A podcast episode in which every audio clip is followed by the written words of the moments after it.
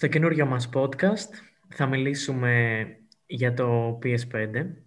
Σας έχουμε πει, σας έχουμε τρελάνει με τις ταινίες, με κόμιξ, βιβλία κλπ. Αλλά τώρα θα επεκταθούμε και στο χώρο του gaming. Είμαι ο Σόλωνας, που με έχετε μάθει πια, και μαζί μου είναι η Κύρο από το Smashing Culture. Και έχουμε και το Βαγγέλη σήμερα.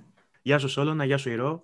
Ο Βαγγέλης γράφει στο Video Games 24 και έχει και δικό του podcast με ενημέρωσε πριν λίγο, το οποίο δεν γνώριζα. Ντρέπομαι, αλλά δεν το γνώριζα. Έχουμε podcast σαν vg24.gr και μπορείτε να μας βρείτε σαν vg24 podcast. Όσοι ασχολούνται με τα games μπορούν να μπουν να πάρουν μια ιδέα. Σήμερα λοιπόν θα μιλήσουμε με το, για το PS5. Εγώ δεν είμαι τόσο ειδικός, αλλά η Ρο και ο Βαγγέλης γνωρίζουν πιο πολύ για το gaming. Για να ξεκινήσω τη συζήτηση και να πάρετε εσείς μετά την μπάλα. Βαγγέλη, θες να μας πεις, μιας και είσαι καλεσμένος, δύο λόγια για το PS5, τα χαρακτηριστικά του, πώς ε, διαφοροποιείται από τις προηγούμενες εκδόσεις κλπ. Έτσι, πολύ εισαγωγικά πράγματα. Ναι, κοίτα. Ε, Τώρα, το θέμα με τις γενιές είναι λίγο παράξενο. Ε, γιατί το λέω αυτό, γιατί παλαιότερα είχαμε τεράστια άλματα σε τεχνολογίες, ας πούμε. Τώρα δεν ξέρω, αν θες, ε, δεν ξέρω κατά πόσο θες να σταθούμε στα τεχνικά χαρακτηριστικά αυτά καθε αυτών, ξέρεις, να σου πω δηλαδή ότι έχει τόσους πυρήνες, έχει τόσα gigabyte μνήμη και τα σχετικά.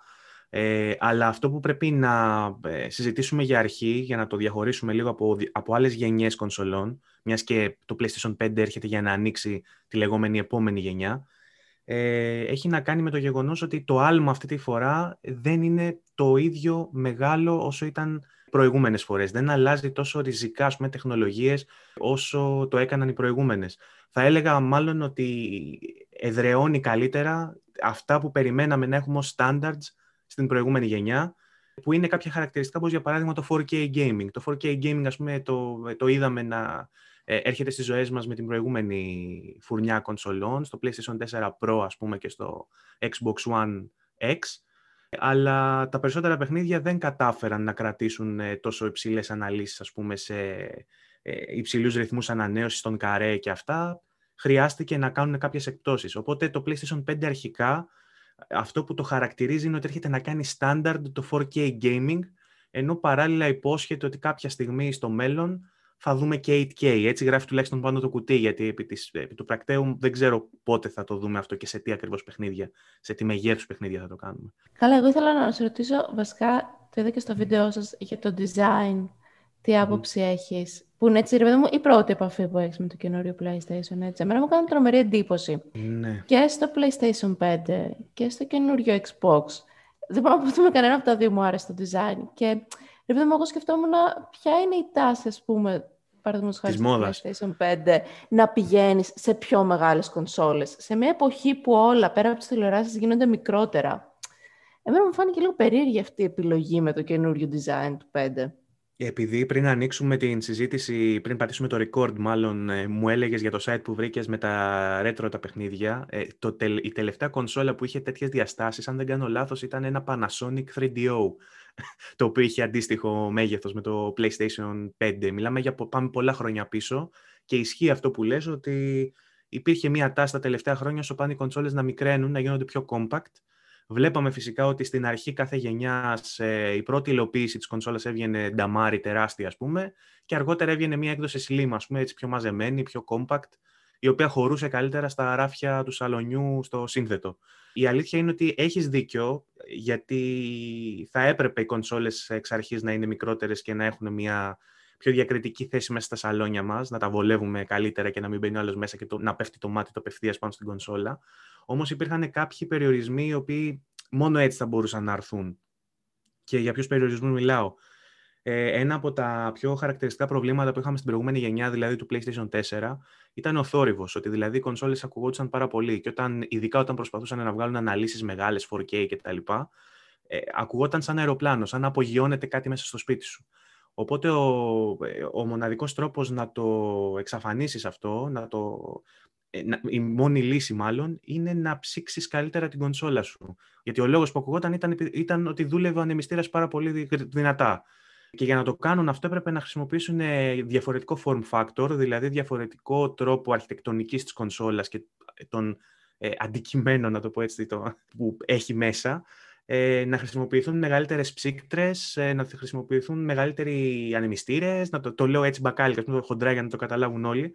Και αυτό για να γίνει καλύτερη απαγωγή της θερμοκρασίας, να, να ψύχεται η κονσόλα, να μην ζεσταίνεται, γιατί όταν ζεσταίνεται μια κονσόλα το βλέπεις, έχει, υπάρχει αντίκτυπος και στην απόδοσή της και στον θόρυβο που βγάζει. Οπότε θεωρώ ότι εν μέρη για να σου απαντήσω και στην ερώτησή σου μετά από αυτή τη μακροσκελή εξήγηση, ε, εν μέρη ε, επηρεάζεται από αυτό. Γι' αυτό βλέπεις μεγάλες κονσόλες, επειδή πρέπει να λυθούν τα προβλήματα της, της θερμοκρασίας ε, και, της, και των αποδόσεων, ε, επιδόσεων, συγγνώμη, όχι αποδόσεων. Ε, εμένα αυτό μου έκανε εντύπωση και σε παράλληλα, πούμε, και με, τώρα δεν ξέρω αν ε, προσωπικά, ας πούμε, ε, νομίζω ότι αυτό είναι λίγο και επαφείται στον καθένα τι προτιμάει. Για το γούστο. Ε, ναι, και με την επιλογή που έκανε η Sony να βγάλει και το Digital Edition για το PlayStation 5, ότι για μένα ήταν και πολύ σημαντικό κομμάτι του PlayStation και όλης της φιλοσοφίας, η συλλογή από τα παιχνίδια που θα είχες δίπλα με το PlayStation και δεν ξέρω, ποια είναι η άποψή σου για το, το digital. Το λες υπό την, έννοια, υπό την έννοια ότι με το digital δεν θα μπορείς να παίζεις τα δισκάκια σου ε, ή για, για ποιο λόγο, δηλαδή που, που κολλάς, δεν κατάλαβα ότι δεν θα έχεις ρε παιδί μου τα δι... τους... Χάνει λίγο το κομμάτι της, της, της εμπειρίας του PlayStation του να είναι αυτό το πράγμα digital ναι. μόνο. Παρ' όλα αυτά βρισκόμαστε και σε ένα μεταβατικό στάδιο, όπως κάποτε περάσαμε από τις, δισκε... από τις δισκέτες στα δισκάκια ή στα cartridges, ας πούμε, και από τα cartridges περάσαμε στους δίσκους. Βρισκόμαστε σε ένα μεταβατικό στάδιο που πάει για κατάργηση το οπτικό μέσο. Και είναι λογικό γιατί έχει και κάποιους περιορισμούς στις ταχύτητες που μπορεί να αναγνώσει το DVD drive. Υπάρχει όριο στη χωρητικότητα των δίσκων, θα πρέπει μετά να βγει διαφορετικό format δίσκων για να χωράει περισσότερα δεδομένα μέσα. Γιατί καθώς μεγαλώνουν οι αναλύσεις, μεγαλώνουν τα textures και τα assets που χρησιμοποιεί ένα παιχνίδι, γίνονται μεγαλύτερου όγκου και κάπου πρέπει να χωρέσουν. Ταυτόχρονα οι συνδέσεις στο ίντερνετ γίνονται πιο γρήγορες, οπότε μπορείς να κατεβάσεις αυτά τα δεδομένα πιο γρήγορα από ό,τι μπορεί να τα διαβάσει το DVD drive. Οπότε αυτό πάει σταδιακά για κατάργηση, πάει σιγά σιγά. Για την τρέχουσα γενιά μη σε απασχολεί πάντως ιδιαίτερα, γιατί δεν θα μονοπολίσει το ενδιαφέρον η Digital Edition. Ε, η, η, φάση είναι ότι έχουμε στοιχεία από τη Sony, μάλλον από reports που βγαίνουν από τα εργοστάσια της γραμμής παραγωγής, ότι για κάθε ε, 10 κονσόλες που βγαίνουν από το εργοστάσιο, οι 8 είναι με δισκάκι και οι 2 είναι digital. Δηλαδή δεν το πάνε για να το εδραιώσουν ως μοναδική λύση. Απλά είναι μια δεύτερη επιλογή για αυτούς που δεν έχουν πολλά χρήματα, δεν θέλουν να ξοδέψουν τόσα πολλά χρήματα και δεν χρησιμοποιούν έτσι κι, αλλιώς, έτσι κι αλλιώς δίσκους. Είναι απλά μια δεύτερη επιλογή, ρε παιδί μου. Δεν έρχεται ακόμα να αντικαταστήσει, αν και η τεχνολογία το πάει προς τα εκεί. Νομίζω ότι τίποτα δεν μπορεί να αντικαταστήσει παρόλα αυτά. Δεν ξέρω αν ακούγομαι σαν γριά την αίσθηση του να ανοίγεις, ας πούμε, ένα καινούριο παιχνίδι, αυτή τη πλαστική λάς. Όχι, δεν όχι. Ξέρω είναι, αν, ε, είναι μπορεί... το ίδιο με τα βιβλία, όταν ανοίξει ένα καινούριο βιβλίο. το digital, αλλά για μένα τίποτα δεν μπορεί να συγκριθεί με αυτήν την αίσθηση που βγάζεις τη ζέλα έτσι σιγά σιγά. Ναι, ναι. Είναι, είναι όπως όταν ανοίγεις ένα καινούριο βιβλίο και το μυρίζεις. Το καταλαβαίνω εγώ αυτό, συμπάσχω μαζί σου. Ε, δεν είναι ότι θα καταργηθούν εντελώς τα δισκάκια, παιδιά. Απλά ε, σταδιακά ε, κάποια στιγμή θα... Υπάρχουν, έχει γίνει σταδιακά εδώ και καιρό αυτό και γίνεται για πολλούς λόγους και αυτό. Για όλα υπάρχουν πολλοί λόγοι. Θα κουράζω λίγο, αλλά ε, έχει, έχει ένα ενδιαφέρον αν θέλει κάποιος να το ακούσει. Ε, για παράδειγμα, τα δισκάκια κάποτε, ε, θυμάσαι, Πυρό, ότι έπαιρνες ένα καινούργιο παιχνίδι για τον υπολογιστή σου. Ήταν μέσα σε ένα χάρτινο κουτί που είχε μέσα μια πλαστική συσκευασία, που είχε μέσα το δισκάκι, που είχε μέσα ένα βιβλιαράκι, που είχε έναν χάρτη, που είχε ένα manual, που είχε, είχε όλα αυτά. Όλα αυτά έχουν καταργηθεί για δύο λόγους. Ο ένας είναι, μάλλον υπάρχουν οικολογικοί λόγοι για να μην χαλάμε πλαστικό και χαρτί, το οποίο καλώς έγινε, ας πούμε, γιατί έγιναν ψηφιακά τα manuals, όσο και αν μας πονάει. Και το άλλο είναι και, είναι και θέμα κόστους, ας πούμε, ότι προσπαθούν οι εταιρείες από που μπορούν να γλιτώσουν κάποια χρήματα. Και έχουμε φτάσει στο σημείο, ας πούμε, στην προηγούμενη γενιά, τα παιχνίδια για το PlayStation 4 να είναι ένα ξερό πλαστικό με ένα, ε, ένα φύλλο χαρτί μέσα, ας πούμε, που έχει κάποιες πολύ απλές οδηγίες και δεν υπάρχουν πια τα booklets που είχαμε εμείς όταν ήμασταν παιδάκια που έλεγες και εσύ και παίρναμε τα, εκείνα τα παιχνίδια, τα ωραία. Ε, το θυμάμαι και εγώ, δεν είμαι τόσο άσχετος. Ναι, απλά μου είπες ότι είσαι πιο πιτσιρικάς και ναι, νόμιζα ναι, Ότι, ε, ότι, δεν πρόλαβες, ότι είχες κατευθείαν τα πλαστικά. Η Ρο σίγουρα θα θυμάται κάποτε ότι έπαιρνες ε, καινούριο παιχνίδι και ήταν σαν να παίρνεις επιτραπέζιο. Είχε ολόκληρη κούτα. Το θυμάμαι, το θυμάμαι. Μέσα τρία χαρτιά με promotions για το ένα και για το ναι, άλλο ναι. και μπείτε στο site μας για να βάλετε αυτό το discount code και να κατεβάσετε αυτό. Το ναι, αυτό είναι πιο πρόσφατο. Αυτό είναι πιο πρόσφατο. Παλιά υπήρχαν ολόκληρα booklets μέσα που είχαν, ξέρω εγώ, guide. Είχε οδηγό για το πώς να παίξεις το παιχνίδι. Τώρα που λέμε για παιχνίδια, ε, για το PS5 έχετε κοιτάξει καθόλου τα πρώτα διαθέσιμα παιχνίδια που θα είναι; Και άμα ναι, αν όντως τα έχετε κοιτάξει, ποια είναι η γνώμη σας πάνω σε αυτό; Εγώ τα έχω δει και τα έχω παίξει, αλλά θέλω να ακούσω και την Ηρώ να μου πει τι περιμένει για να της πω αν έχει πέσει μέσα σε αυτό που περιμένει. Λοιπόν, θα σας πω, εγώ έχω μια θεωρία γι' αυτό. Ε, κάθε φορά πριν κλείσει μια κονσόλα, τα τελευταία παιχνίδια που βγάζει είναι αντίστοιχα με τα πρώτα παιχνίδια που θα βγουν στην καινούργια κονσόλα. Και εγώ το λέω γιατί το είχα δει πολύ αυτό με τον Dragon Age στο Inquisition. Δεν ξέρω αν το έχετε παίξει, αλλά για μένα ήταν από τα τελευταία παιχνίδια που αγόρασα. Το... Ναι, ήταν ναι, από τα πρώτα που βγήκαν στη γενιά, βέβαια. Το έπαιξε στο τέλος της, αλλά είναι παιχνιδάρα. Ναι. Συμφωνώ σε αυτό, υπογράφω. αλλά επειδή εγώ ήταν από τα τελευταία παιχνίδια που έπαιξα για το PlayStation 3 ε, και μετά έκανα τη μετάβαση. Για το 3 το έπαιξα εγώ. Έχει βγει και για το PlayStation 3. Το Inquisition, δεν το θυμάμαι. Ναι, Ωραία. ναι, ναι, ναι, και εγώ για το 3 το έχω. Γι' αυτό σας λέω ότι είναι από τα τελευταία παιχνίδια του 3 που έπαιξα. Ήταν το τελευταίο παιχνίδι νομίζω που πήγα και αγόρασα για το PlayStation 3. Οπότε, κάνοντας μετά τη μετάβαση στο PlayStation 4, ήταν μια πολύ αρμονική μετάβαση. Επειδή τώρα τελείωσα το Final Fantasy το 7, το remake, περιμένω κάτι αντίστοιχο από το PlayStation 5. Από τα πρώτα παιχνίδια που θα βγουν. Με, το, με ποιο είπες με το Final Fantasy το 7? Ναι, που βγήκε τώρα το remake. Ναι, okay. Επειδή την Square Enix την ξέρουμε καλά, θα σου πω ότι πρέπει να περιμένεις ίσως μέχρι το PlayStation 6 για να δεις το επόμενο part.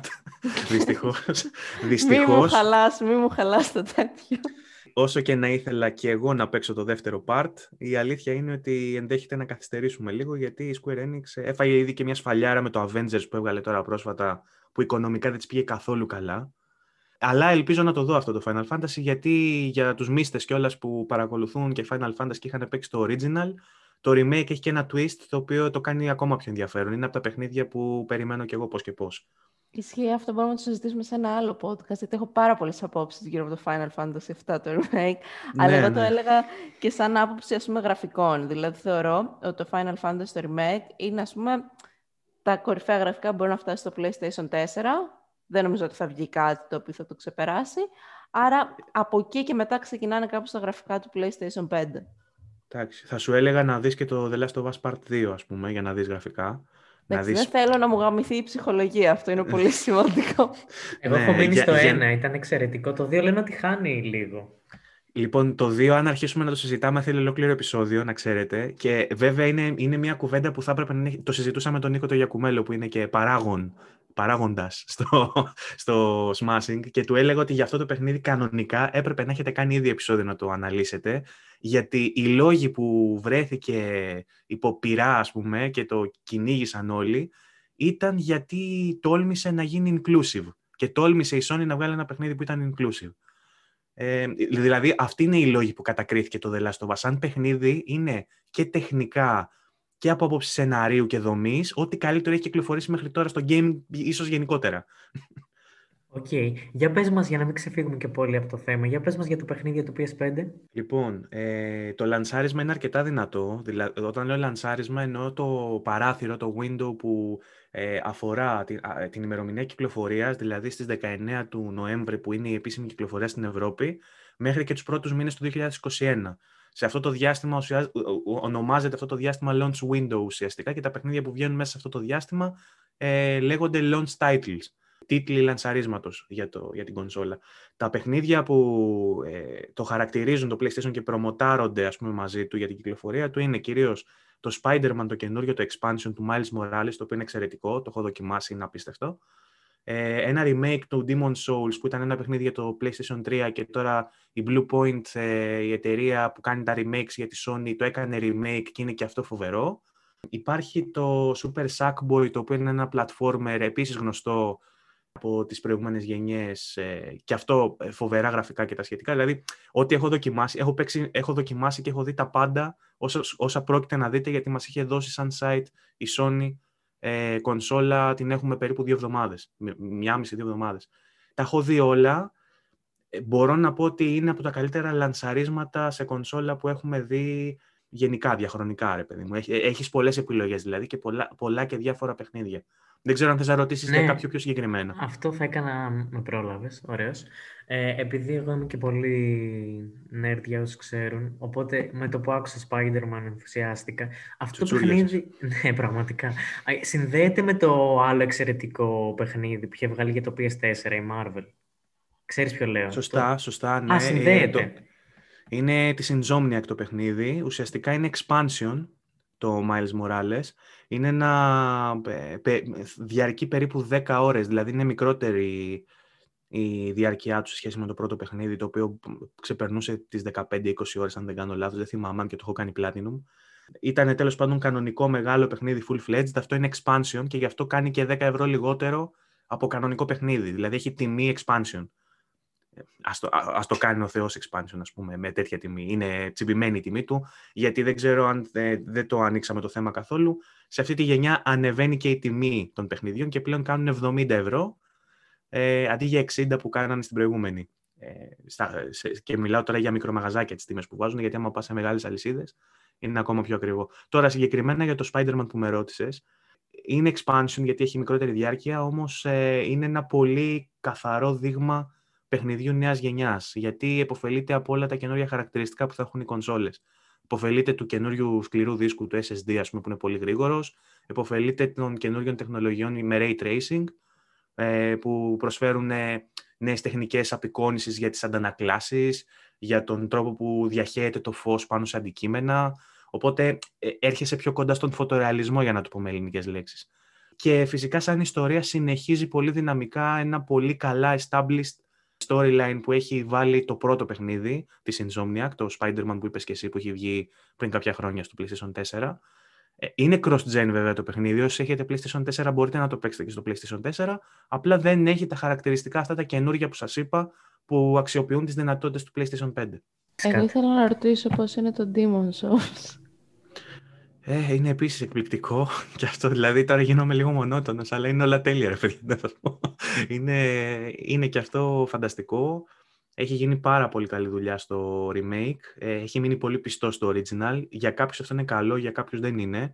Δεν ξέρω ποια είναι η εμπειρία σας με, με Dark Souls παιχνίδια, με Demon Souls γενικά From Software. Η Ρο έχεις δοκιμάσει; Ναι, και γενικά δεν είμαι καθόλου καλή.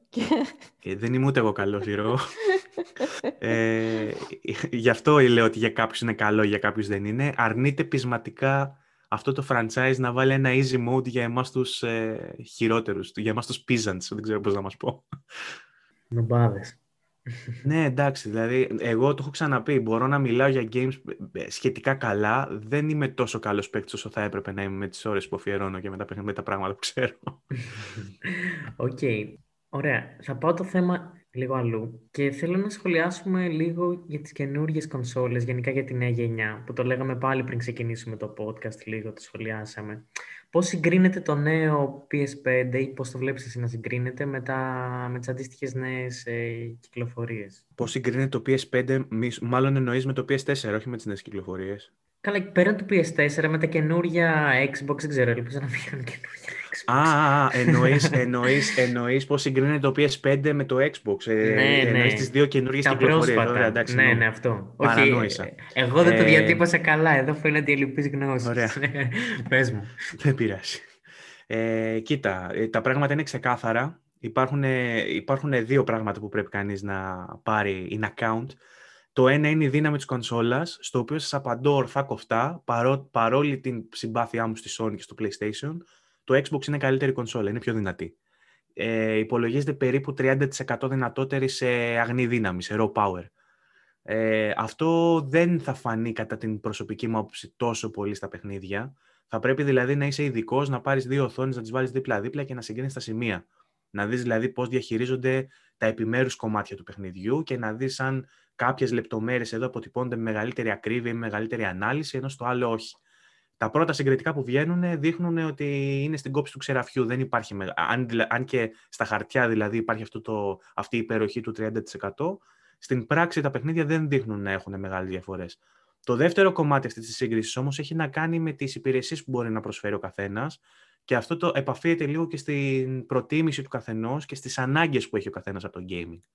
Και εννοώ με αυτό τι, ρωτήσω γι' αυτό, γιατί έχω ακούσει πολύ καλά λόγια για το Game Pass, που έχουν λανσάρει, ότι είναι τύπου το Netflix του το βιντεοπαιχνιδιών αυτή τη στιγμή. Ακριβώς.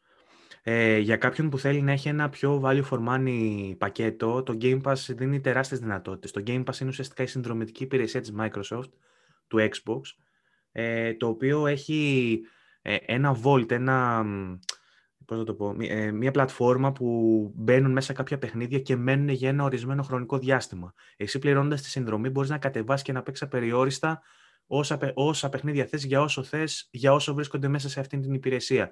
Μιλάμε τώρα για πάνω από 100 παιχνίδια, έτσι, και για ένα κόστος γύρω στα 10 ευρώ πάνω κάτω, γιατί υπάρχουν διάφορα πακέτα. Υπάρχει το Ultimate, υπάρχει το απλό. Να σας πω όμως ότι με το Ultimate που κάνει νομίζω ή 14 ευρώ, δεν θυμάμαι κάπου τόσο, μια τυπική συνδρομή η φάση, δεν θυμάμαι πόσο ακριβώς έχει πάει τώρα, γιατί διαμορφώνονται και οι τιμές, αλλάζουν, ειδικά στο PC.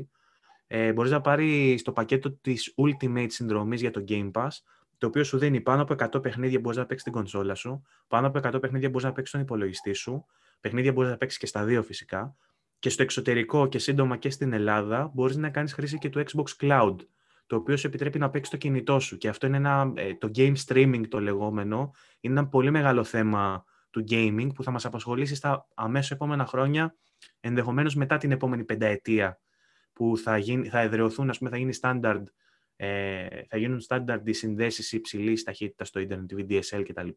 Θα μπορεί να εξυπηρετηθεί ο κόσμος και πρακτικά θα μπορεί με το κινητό του να συνδέεται στο ίντερνετ και να κάνει streaming το παιχνίδι στο κινητό του και να παίζει από το κινητό του χωρίς να αγοράζει κονσόλα. Πληρώνοντας απλά 10, 11, 12 πόσα είναι ευρώ το μήνα. Λοιπόν, αυτό το πακέτο η Sony δεν μπορεί να το κάνει match, δυστυχώς. Δεν μπορεί να, να δώσει κάτι αντίστοιχο. Παρότι έχει κάποιες υπηρεσίες από το PlayStation Plus, ε, που δίνει κάποια παιχνίδια δώρο κάθε μήνα. Τώρα έβαλε και το collection που ε, θα δώσει 20 παιχνίδια, ξέρω εγώ πόσα θα είναι ε, στην, για όποιον βάλει PlayStation Plus, το PlayStation 5 δηλαδή, θα μπορεί να παίξει αυτά τα 20 παιχνίδια για όσο έχει συνδρομή. Μιλάμε τώρα 20 παιχνίδια βάζει η Sony, 100, 100 κάτι παραπάνω από 100 παιχνίδια βάζει η Microsoft, έτσι. Ε, δεν μπορεί να κάνει match στις υπηρεσίες, ούτε στο value for money, όμως στον αντίποδα η Sony έχει αυτά τα εκπληκτικά στούντιο που έχει και μπορεί να βγάζει first party τεράστιες παραγωγές παιχνιδιών. Δηλαδή, τα στούντιο τα δικά της, οι δικές της παραγωγές, βγάζουν παιχνίδια που είναι υπέρβλητα. Βέβαια, εγώ είδα, δεν το έχω δει live τόσο πάντων, το feature αυτό που σου αφήνει το PlayStation 5 να παρακολουθείς streams παράλληλα ενώ παίζεις και μου φάνηκε πολύ ενδιαφέρον. Δεν ξέρω mm. ποιος μπορεί να το αξιοποιήσει αυτό το πράγμα, δηλαδή πώς μπορείς παράλληλα να βλέπεις κάτι και να παίζεις και κάτι άλλο, αλλά μου φάνηκε ωραίο concept. Η ρο, έτσι όπως σε κόβω, πρέπει να είσαι και εσύ σαν και εμένα, πρέπει να απολαμβάνεις τα single player games και να μην παίζεις το multiplayer. Κοίταξε, ναι, γιατί κάποιοι χάσαμε τα νιάτα μας στα MMO και μετά δεν θες να το ξανακάνεις αυτό το λάθος. Η, η, περιγραφή μου στο site σαν συντάκτης γράφει ότι μισή θανάσιμα τα MMO, οπότε αν σε γνώριζα λίγα χρόνια νωρίτερα ίσως να τσακωνόμασταν αυτή τη στιγμή.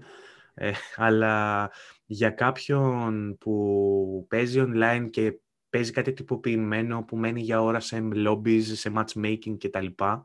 Θα μπορούσε να είναι μια λύση για να βλέπει τον αγαπημένο του streamer πάνω σε ένα παραθυράκι στη γωνία να παίζει, ενώ παίζει και αυτός. Γιατί αυτοί που παίζουν online μερικές φορές παίζουν στο τυφλό. Είναι σαν να έχουν πασχέτζα.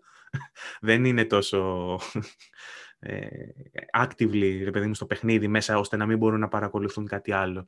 Επίσης, υπάρχουν και άλλοι τρόποι να το αξιοποιήσεις αυτό. Μπορεί εσύ να κάνεις κάτι πιο απλό στην κονσόλα σου, να μην παίζεις, ας πούμε, να είσαι συγκεντρωμένος σε κάτι και παράλληλα να παίζει ένας φίλος σου, να μιλάτε σε ένα group chat και να βλέπεις τι παίζει ο φίλος σου. Γίνεται να κάνεις και αυτό.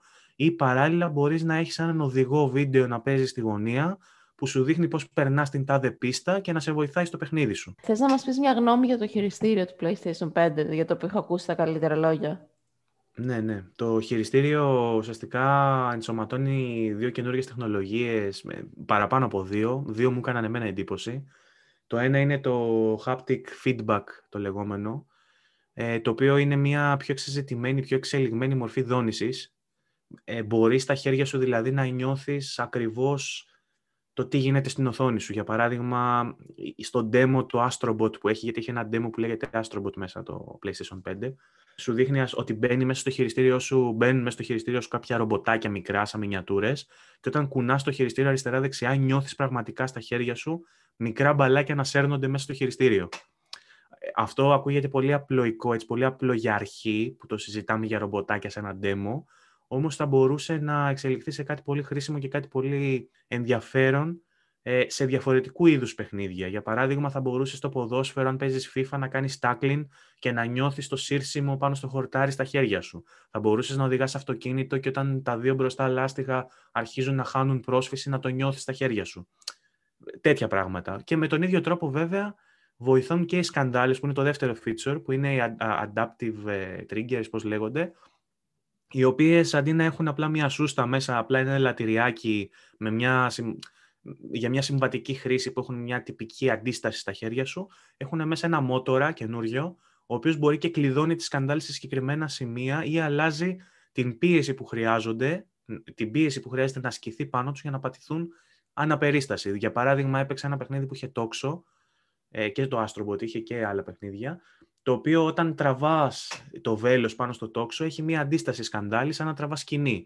Και όταν τα αφήνεις, πετάγεται, ας πούμε. Ή όταν πατάς σκανδάλι, μέχρι ένα σημείο πατιέται, σαν να μην έχει αντίσταση, και μετά εκεί που, που η σκανδάλι πατιέται, βρίσκεις αντίσταση και το πατάς και νιώθεις σαν να πυροβόλησες. Οπότε αυτά τα δύο features του χειριστηρίου το απογειώνουν κατά την προσωπική μου εκτίμηση την εμπειρία στο, game, στο gaming.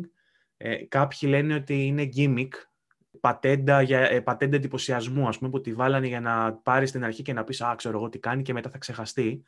Ε, διαφωνώ με αυτό. Πιστεύω ότι αν οι developers το αξιοποιήσουν όπως μπορούν και όπως πρέπει, θα είναι ένα από τα features που θα πάει μπροστά το gaming, γιατί κάνει το gaming βιωματικό. Δεν είναι πλέον μόνο ότι βλέπεις την οθόνη σου, είναι και το τι νιώθεις στα χέρια σου. Τώρα δεν ξέρω κατά πόσο θέλετε να το συζητήσουμε αυτό και να επεκταθούμε, αλλά είχα την εξής ερώτηση. Ότι με, τα, με το τόσο καταπληκτικό story και τα σπουδαία γραφικά που έχουν πλέον τα παιχνίδια και με τις συνεχόμενες εξελίξεις που θα έρχονται τα επόμενα χρόνια, θα μπορούσαμε να πούμε ότι τα video games φεύγουν, βασικά εξελίσσονται και γίνονται τέχνη. Φεύγουν Εγώ λέω ότι είναι τέχνη εδώ και χρόνια. Και εγώ. Έχουν φύγει. Έχουν φύγει. OK, okay. δεν είναι τόσο αυτονόητο για πολλούς. Ε, είναι το στίγμα, εντάξει. Κάποτε, πολλά πράγματα κάποτε δεν τα, δεν τα θεωρούσαν τέχνη, όμως με τα χρόνια επιβεβαιώθηκε ότι ήταν πάντα τέχνη. Είναι και λίγο λάθος να θεωρούμε τα πολύ καλά γραφικά ότι αυτά είναι που ανάγουνε τα βιντεοπαιχνίδια στο επίπεδο τέχνης. Γιατί μπορεί, πούμε, για πολλά χρόνια είχαμε μια αντίρροπη κατεύθυνση στην οποία σου έλεγε ότι ενώ ας πούμε τα γραφικά βελτιώνονται, οι ιστορίες γίνονται ακόμη πιο πολύ simplified και τα τελευταία χρόνια έχουμε αρχίσει και βλέπουμε πάλι πιο περίπλοκες ιστορίες στα βιντεοπαιχνίδια. Οπότε, ίσως είναι ένα κακό αντανακλαστικό που έχουμε και από τις ταινίες. Όσο πιο HD είναι κάτι, τόσο πιο κοντά φτάνει στην τέχνη, χωρίς ας πούμε να λέω ότι δεν υπάρχει αξία στα εξαιρετικά γραφικά που βλέπουμε τα τελευταία χρόνια. Ναι, συμφωνώ μαζί σου. Ε, τα παιχνίδια που μου έχουν ε, εντυπωθεί στο μυαλό περισσότερο δεν είχαν καν καλά γραφικά. Ε, είχαν πολύ ε, πρωτότυπους τρόπους αφήγησης, για παράδειγμα, ή μου αφηγήθηκαν κάτι το οποίο δεν το είχα ξαναβιώσει σε κάποια άλλη μορφή τέχνης, σε κάποιο βιβλίο ή σε κάποια ταινία, για παράδειγμα. Και ακριβώς επειδή τα games είναι ένας βιωματικός τρόπος διασκέδασης και ψυχαγωγίας κυρίως, ενδεχομένως να έχουν και μεγαλύτερο αντίκτυπο από μια ταινία, γιατί ε, μια ταινία ή ένα βιβλίο θα το διαβάσεις συνήθως από τρίτο πρόσωπο και δεν εννοώ που είναι η κάμερα, δεν μιλάμε όρους gaming, απλά το διαβάζεις σαν τρίτος, ενώ το game πολλές φορές το βιώνεις ο ίδιος, δηλαδή είσαι εσύ το παιχνίδι, είσαι εσύ ο χαρακτήρας. Ε, αυτό είναι μόνο το κομμάτι το αφηγηματικό, έτσι, του narrative και του writing, αν είναι καλό σε ένα παιχνίδι. Υπάρχουν και άλλες αξίες στο gaming. Και το gameplay έχει κάποιες αξίες, ας πούμε, που το να μπορεί ένα καλό simulation να σε κάνει να νιώσεις σαν να οδηγάς ή σαν να παίζεις ποδόσφαιρο ή σαν να παίζεις πάλι ή οτιδήποτε, το, αυτό που καταφέρνει να κάνει είναι σπουδαίο, έτσι. Και ε, δεν είναι μόνο για εμάς που καθόμαστε στα σαλόνια μας και ψυχαγωγούμαστε. Υπάρχουν και άνθρωποι οι οποίοι έχουν άλλες δυσκολίες και μέσω του, το gaming είναι η διέξοδός τους. Είναι παράθυρο για να βιώσουν πράγματα που δεν θα μπορούσαν αλλιώς. Κοίτα, είμαι, ε, ανήκω και εγώ σε αυτή την σέχτα των ε, nerds, οπότε ε, μπορώ να μιλήσω και για άλλα πράγματα. Δεν μιλάω μόνο για games, παιδιά. δηλαδή και εγώ βλέπω ταινίες και εγώ βλέπω σειρές και τα πάντα. Δεν. Σε κράτηση σημειώνουμε. Ναι, ναι, ναι. ε, οπότε είμαστε κομπλέ. Ε, άλλο ένα επεισόδιο φτάνει στο τέλος του. Ε, ευχαριστούμε την Ηρώ που ήταν μαζί μας και το Βαγγέλη το καλεσμένο μας. Ευχαριστώ και εγώ. Ε, μπορείτε να μας βρείτε, υπενθυμίζουμε, στο YouTube, στο Spotify και στο Facebook. Κάθε εβδομάδα έχουμε καινούργια επεισόδια για να μας ακούτε.